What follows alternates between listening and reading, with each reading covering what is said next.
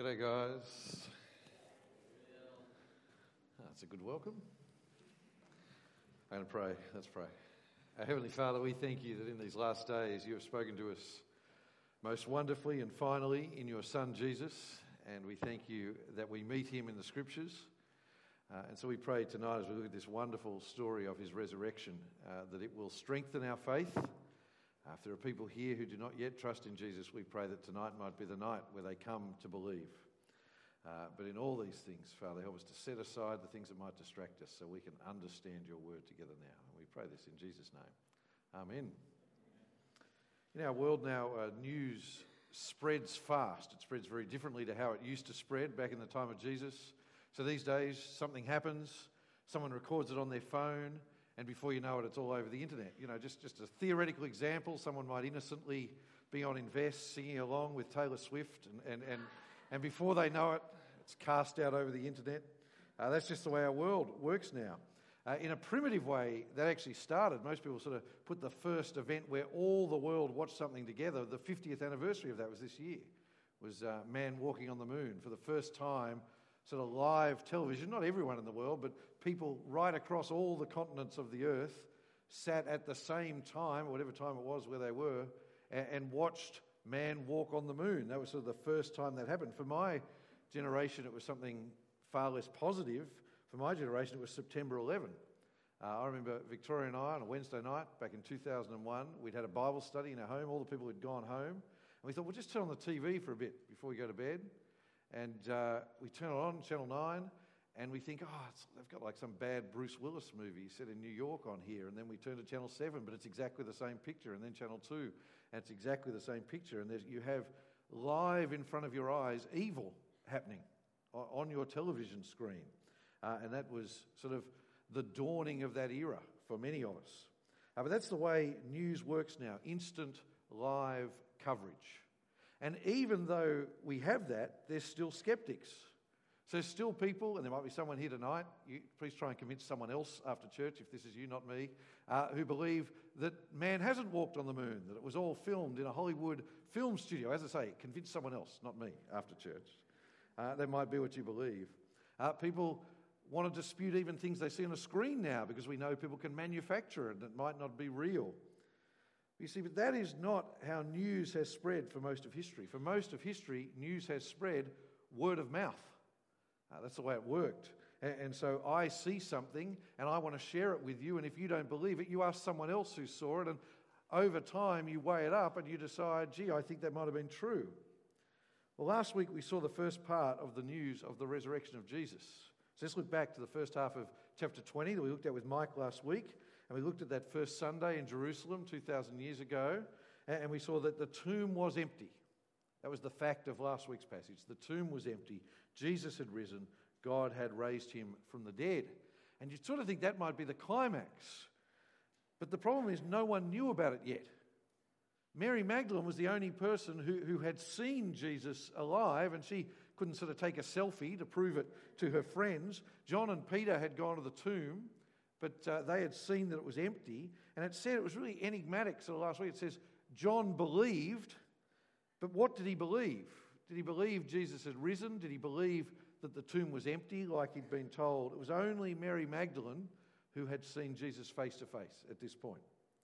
Now, Mary had gone and told the rest of the disciples, she'd said, I've seen the Lord. But you can imagine them thinking, is she crazy? Uh, has she had a mental breakdown?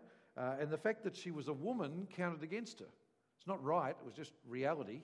In the ancient world, a woman's testimony just didn't count, which is actually a supporting reason for the trustworthiness of the Gospels and the trustworthiness of these accounts. Because if you were making this up, you would not make it up and have a woman as the person who first saw Jesus risen. Because straight away, people in the ancient world, well, I'm not believing that. But you see, it's actually really powerful evidence because you only include that if that's what happened. And so, what we see today as we start tonight's passage is on the first night, the rest of the disciples were far from convinced that Jesus had risen from the dead. And even if they sort of believed it, even if they were sort of thinking about it, they had no idea what it meant.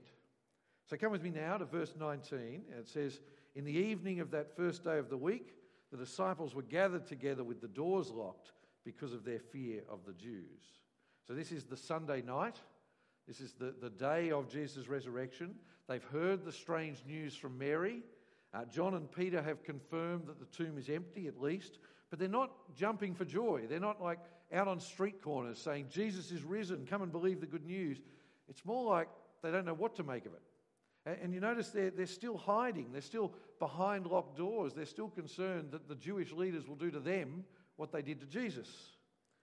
I think this actually shows you that these were not just gullible people, sort of ready to believe anything. You know, uh, often you hear people say, oh, unlike us who are rational, scientific, modern people, they, these, these ancient people would believe anything. They were just as skeptical as you would be.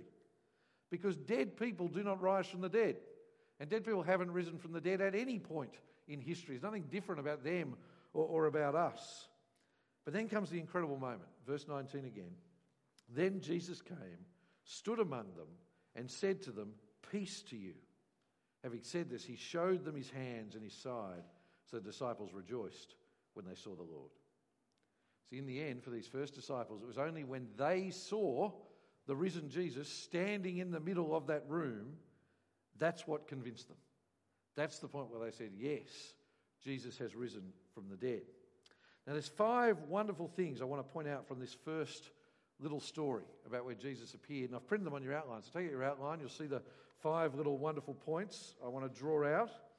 Uh, and the first one is this it was really clear that this was the real physical Jesus, not a ghost. This wasn't an apparition, this wasn't a, a mass hallucination. This was the physical Jesus back to life. That's why he pointed them to his hands and, and, and to his side.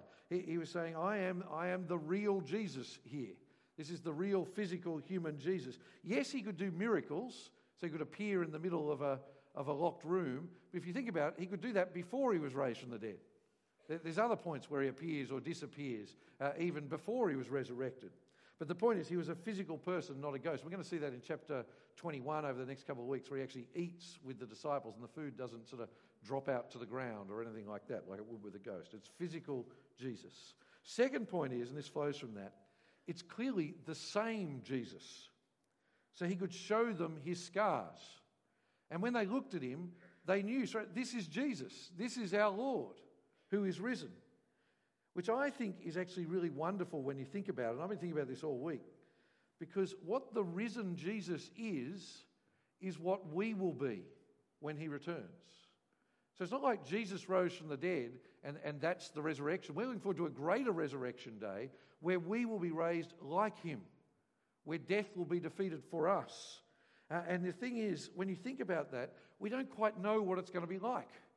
When, when we're part of this new creation, this perfect, sinless new creation, there's lots of things we don't know about our physical resurrection bodies. If you ever want to lead your gospel team off on a, on a tangent, just sort of start talking about this. Will it be me when I was a little lighter than I am now? Will it be me when I had more hair on my head? Will it be me before I was breaking bottles in the sandpit when I was five and got a scar on my hand? You, you know, that, or will that scar be there? Is it part of me? It, it raises all sorts of questions which the Bible doesn't answer. But what you do know, and you see it here, is when we get there, we will recognize one another, which I think is wonderful. You, you won't just say, There is my Lord Jesus. You, you, you will say, There is Mark. There, there is Brody. There, you know, there is that person I encourage. There is that person I share the gospel. There's the person who encouraged me, which I just think is wonderful. We won't just see Jesus face to face, we'll be able to see one another there and share life together. Third thing to point out do you see how Jesus greeted them? He says, Peace to you. Now, in one sense, that is just the normal Jewish greeting. It's, it's the equivalent of g'day or how are you or something like that. But the, the Jewish greeting has much more power than our normal greeting. It's the word shalom, uh, which, which sort of carries this idea of all God's blessings be upon you. Uh, but you can't help but think here, Jesus is saying that with even more significance. Because you notice how he repeats it? Just look down at verse 21. So I wonder if it's a bit like, you know, when you say to someone, How are you? And they go, Yeah, we'll go, All right. And then you go, No, no, no, how are you? And you mean, I, I really want to know. I actually care. I wasn't just being formal, you know. Well, it's like here, Jesus says, Peace to you, but then he says it again, Peace to you. And I think he is saying, Now at last you have peace with God. I have died for your sins. I've risen from the grave. I have now repaired that horrible rift that existed between you and God. So if you trust in me, if you trust in me, you used to be God's enemies. That's what we were God's enemies because of our sin. But now, because of my death and resurrection, you can be God's forgiven children. The punishment that brought us peace with God was upon him. That's what Jesus is saying, I think, in this little greeting. I think it's really important to hear us. That is what Jesus says to me and you if we trust in him and in his death and resurrection. Jesus says, Peace to you. That is the wonderful news of the gospel. That's what it is to believe in the risen Jesus, to have peace with God. Fourth point, and that is, but that's not all Jesus says to them and to us. Come down to verse 21 again. Jesus said to them again, Peace to you. As the Father has sent me, I also send you. This is really important. Jesus says, Now I've made you at peace with God, but that's not all he says to us. The peace I'm bringing is not just for you, because now I'm sending you out to continue my work. If you know my peace, then go and share it. As he puts it in Matthew's gospel, go and make disciples of all nations. We know this is true. If you know the risen Jesus, then you cannot keep him to yourself. If you know the risen Jesus, you have to share him with others. If you know the forgiveness he has won for you, you want other people to know that forgiveness. And I think that's behind what he says at verse 23. Look down at verse 23. He says, If you forgive the sins of any, they are forgiven them. If you retain the sins of any, they are retained.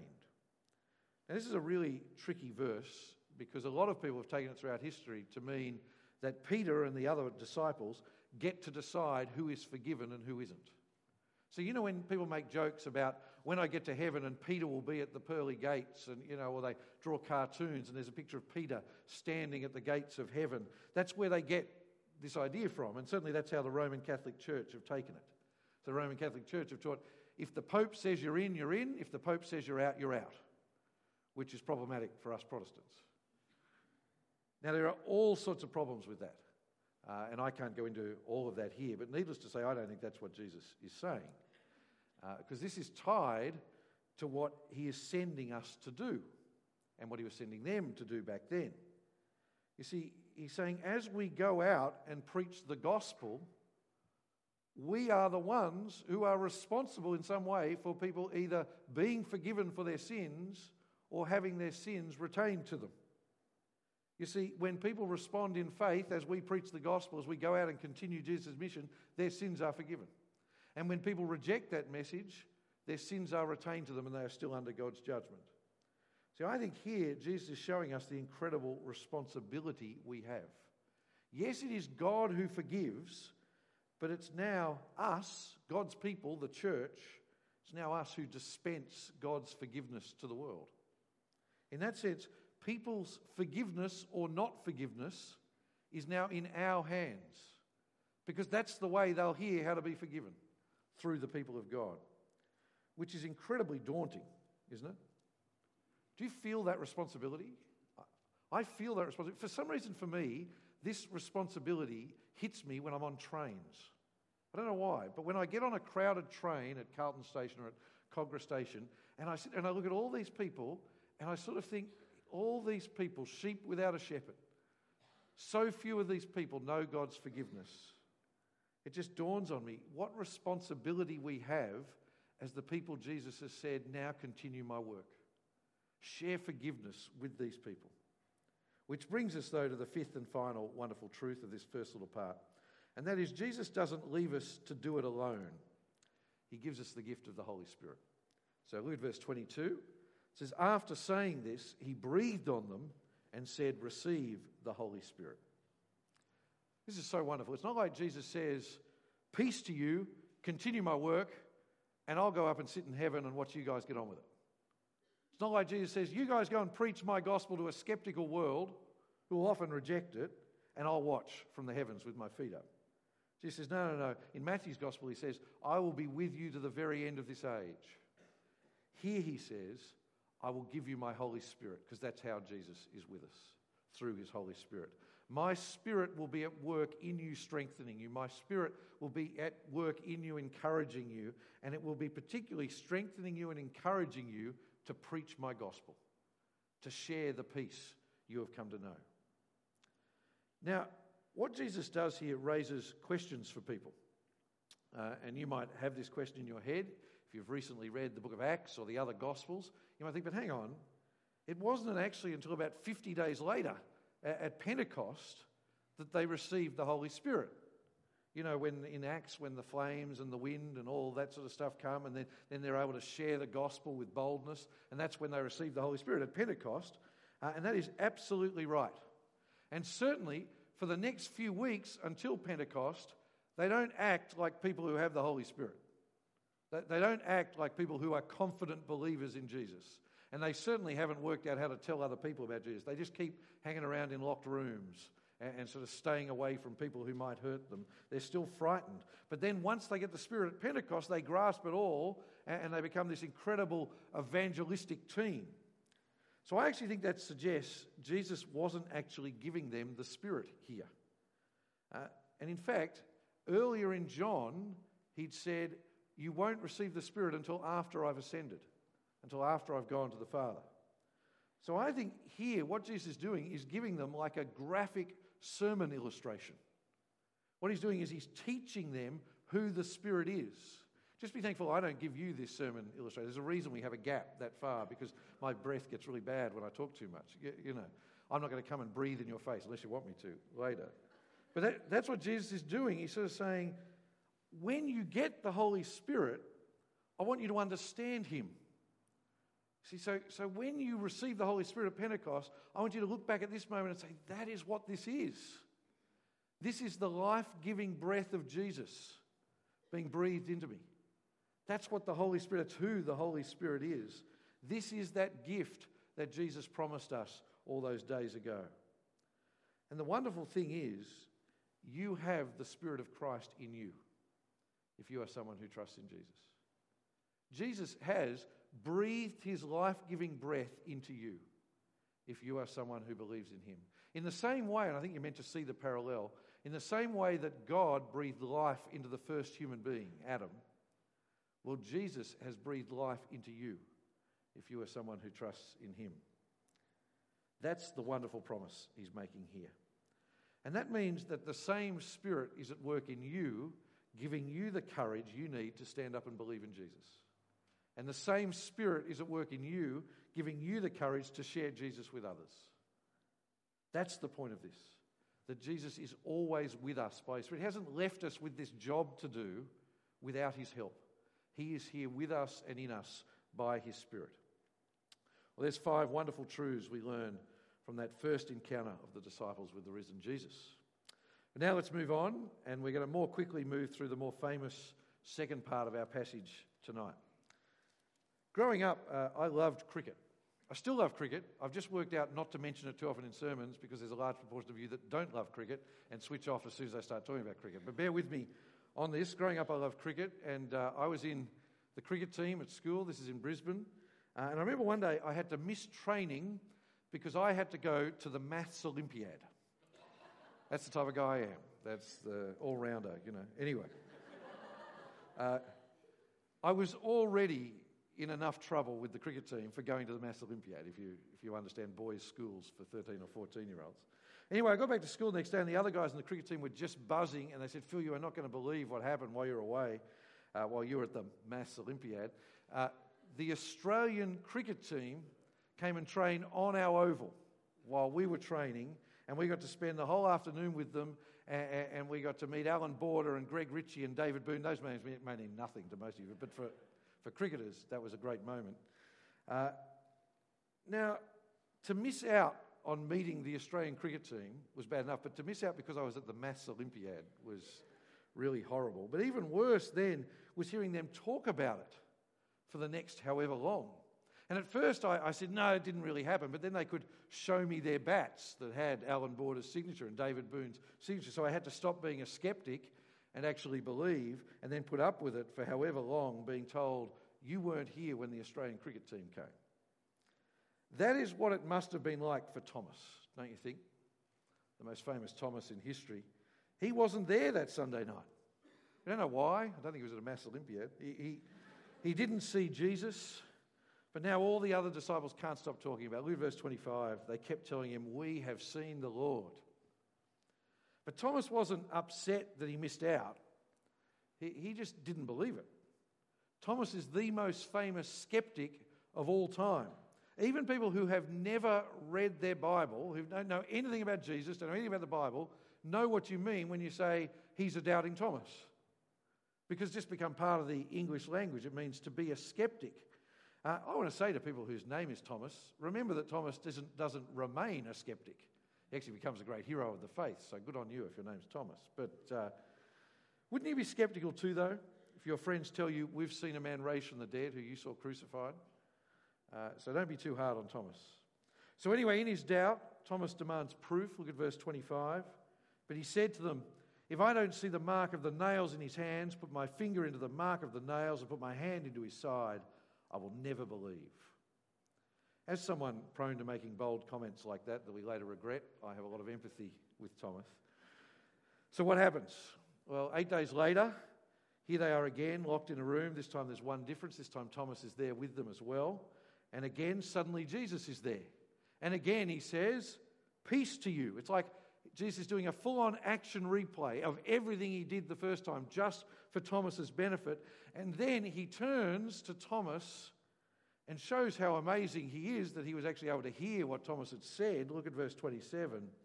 Then he said to Thomas, Put your finger here and observe my hands. Reach out your hand and put it into my side. And then what he says next is the most important sentence in this whole chapter Don't be an unbeliever, but a believer. Don't be an unbeliever, but a believer. And Thomas became a believer. We're not told whether he took up Jesus' invitation to put his hand in his side or touch his. You can't imagine he did. You, you know, especially what he's given what he says next. Look at verse 28. Thomas responded to him, My Lord and my God. I just realized what an incredible thing that was for Thomas, for anyone to say. But for Thomas, a, a, a Jew, a faithful Jew, to say, This man in front of me is my Lord. It's the title for God. And then this man in front of me is my God. That's incredible. Jesus, I don't just believe you've been raised from the dead. Jesus, I don't just believe that you are my Savior. You are my Lord. You are the one I'm going to give my life to serve. And somehow, in some incredible way, Thomas didn't really fully understand it yet. Jesus, somehow you are the God of the universe. You are God the Son standing in front of me. See, the resurrection of Jesus does a lot of things, but one of them is it declares once and for all with power that Jesus is the Son of God. And Thomas recognized that. And for us here, that is what it is to be a Christian. I pray you are someone. That is what it is to be a Christian. That is what it is to stop being an unbeliever and become a believer. It's to believe Jesus has died for my sins. It's to believe Jesus is risen from the dead. And then to believe and to declare publicly Jesus is my Lord and Jesus is my God. That's what it is to be a Christian, to follow Thomas. Now, of course, the thing is, Jesus' call there to Thomas was not just for Thomas. Jesus says to every person on this earth, do not be an unbeliever. The only way to be saved is to believe in me. If you remain in unbelief, you are still in your sins. But believe in me and be saved. That is what Jesus says. Trust in me. Come and find peace with God by believing in me. Because that was much easier for Thomas, wasn't it, than for us? I mean, Thomas had Jesus standing there in front of him in the flesh. It is much harder for us today, 2,000 years removed, or having uh, 2,000 years away from seeing Jesus in the flesh. How much more do people today say, Show me and I'll believe. I'm sure you've had people say that to you. How much more today do people say, I'll believe it if I see it? Show me the risen Jesus and then I'll believe he's raised from the dead. And Jesus recognizes this. Look what he says in verse 29. Jesus said, Because you have seen me, you have believed. Those who believe without seeing are blessed. I think Jesus is gently rebuking Thomas here. He's saying, Thomas, you should not have needed this. And especially, Thomas, you're about to go and preach the gospel to people who aren't going to get to see me. You should have believed. Because I told you this was going to happen. I've been telling you this for three years. That I'm going to rise from the dead. Your, your brothers and sisters told you I was risen. You should have believed without seeing. The incredible thing is, Thomas then did go and preach the gospel. Fairly good, you know, reliable history says Thomas went as far as India preaching the gospel. And there are still Christians in India today who, who say that their ancestors heard the gospel through Thomas. Pretty incredible, isn't it? But in rebuking Thomas, Jesus says something wonderful to us. I think this is one of the most beautiful verses. Because Jesus is one of those moments where Jesus is effectively speaking right to us. It's like Jesus, even though he's talking back then, he's saying, I'm going to talk to St. George North 630 Church on a day in August. And he says, How much more blessed are those people sitting there at Snack in 2019 even than Thomas? How much more blessed are these people standing here, sitting here in this room? How much more blessed are we who have not demanded to touch my scars, but have still believed? See, Jesus is saying, to us, again, something we've seen all through John's gospel, we are more blessed even than Thomas, even than Peter, even than John, even than any of the disciples, because we have believed without seeing.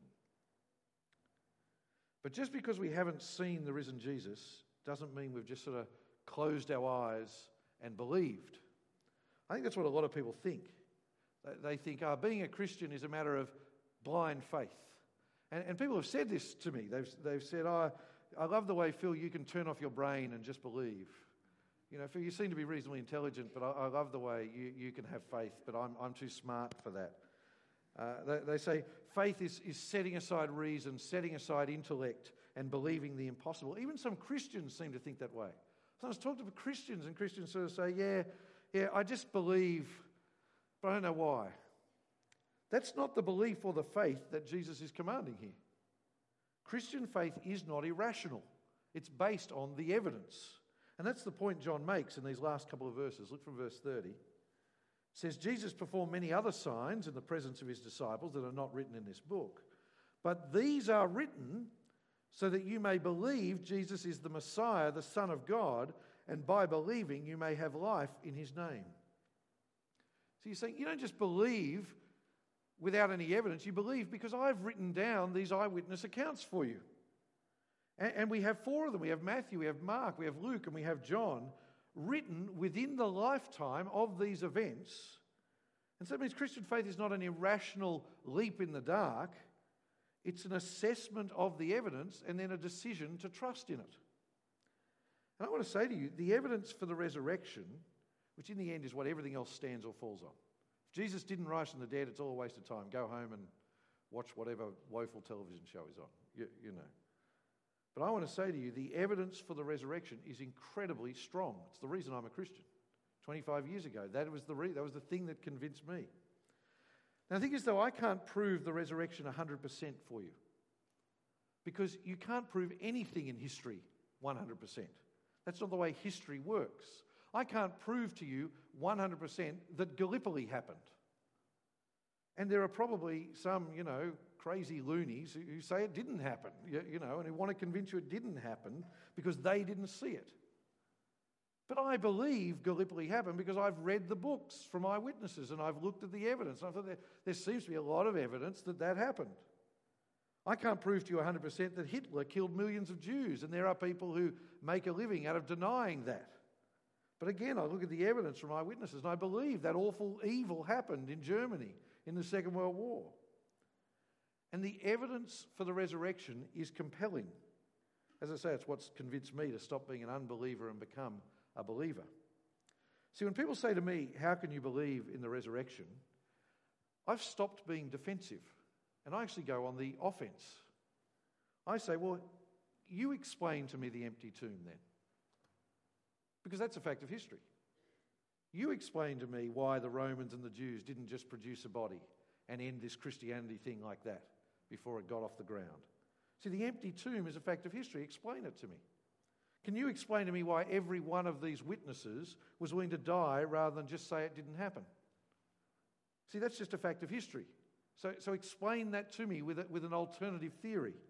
Can you explain to me how this ragtag group Uh, uh, of 11 Galilean misfits went from quivering messes to converting the world within a generation? That's a fact of history. Explain it to me. And I could go on and on. I don't say it to be arrogant, and I try and say it with grace and humility.